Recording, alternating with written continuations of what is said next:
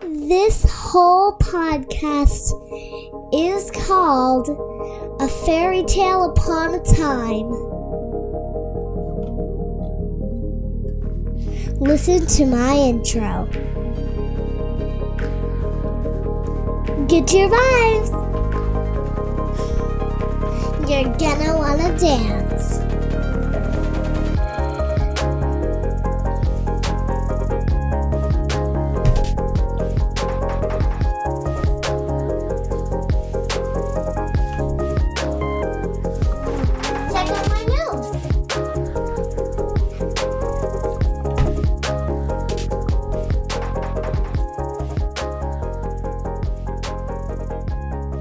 Alright, so today's episode is called The Nutcracker.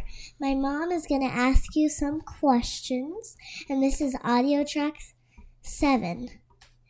And audio track 6 was not recording, so I had to close down.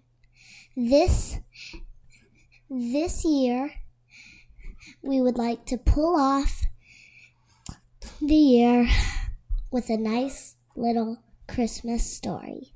Okay, so this is mom here, jumping on the mic. Before we get into today's story, I think our listeners might enjoy a brief interview segment. So, can I ask you some questions? Yes. Okay. Uh, it was a really big year for you, Nora. You started kindergarten, you continue to be a big sister. What would you tell any other kids that were facing similar transitions in their life? I would tell them just I would tell them just keep moving forward and you will usually get over it. Hmm. Um, you've been a big sister for about three years now, and you're going to be a big sister to even more siblings next year. What would you say is one of the things you enjoy most about being a big sister? I would say maybe the thing I enjoy most is just being the big one. Okay. Are there any particular challenges that come along with being the big one? Yes, there are challenges and there are privileges that I got to take responsibly. What are some of the challenges that you face? I face a lot. Yeah. What's like one you've dealt with this week? Really, really loud crying.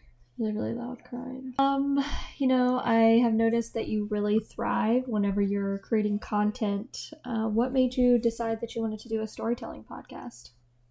well,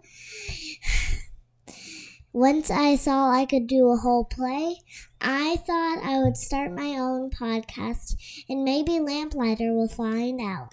And maybe you'll happen to be some of my sponsors. Oh, okay. So you're out here looking for sponsors. Yes, and every listener that listens to this episode get free episodes that are the longest and funniest on gmail.com. Okay. Uh, well, I think I've asked you a lot of questions. The listeners are probably ready for the Nutcracker story. I know I am.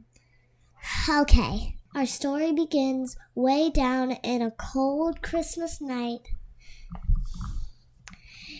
in Minnesota. Clara and Fritz popped out to see the window because they were waiting for Godmother for Godfather Drosselmeyer. He was the, f- the most famous toy maker in the whole land.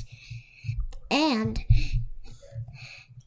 on Christmas, what he brought you would usually make you fall into Christmas magic and have a wonderful adventure.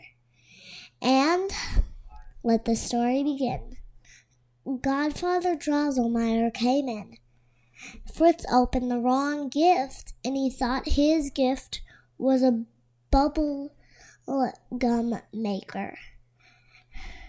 And Clara opened the last one.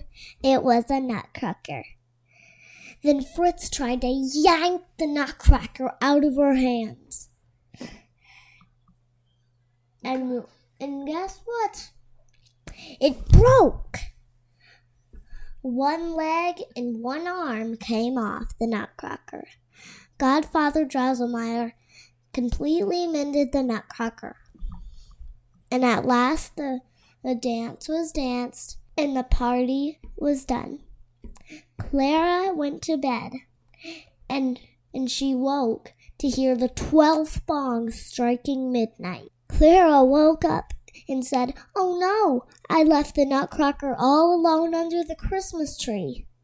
So she tiptoed downstairs and got that nutcracker and went up to bed. She took the nutcracker and went off to bed, and before she knew it, she was drifting peacefully into a dream.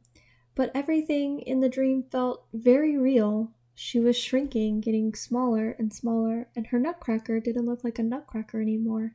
He looked like a handsome prince.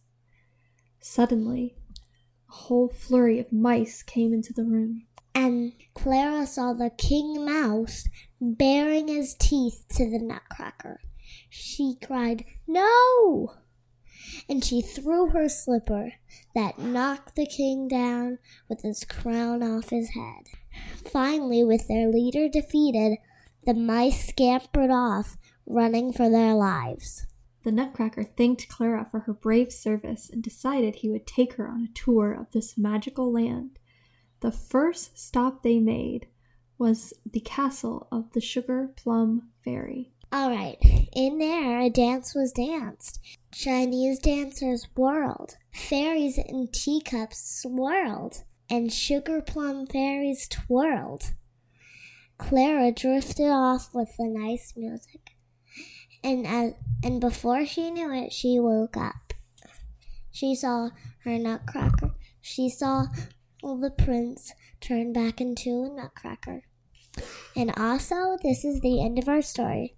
This one doesn't have a moral. This is just because this season is Christmas. And remember, the Christmas spirit is not all the fun we have. It's because it's Jesus' birthday. This episode is cut. Thanks for listening. If you like this show, be sure to subscribe on Spotify or Apple Podcasts. You can support the show by following the link in the show notes. Let me know you listened or send in your story and interview requests by emailing storieswithnora at gmail.com. In each episode, there will be a moral. Bye.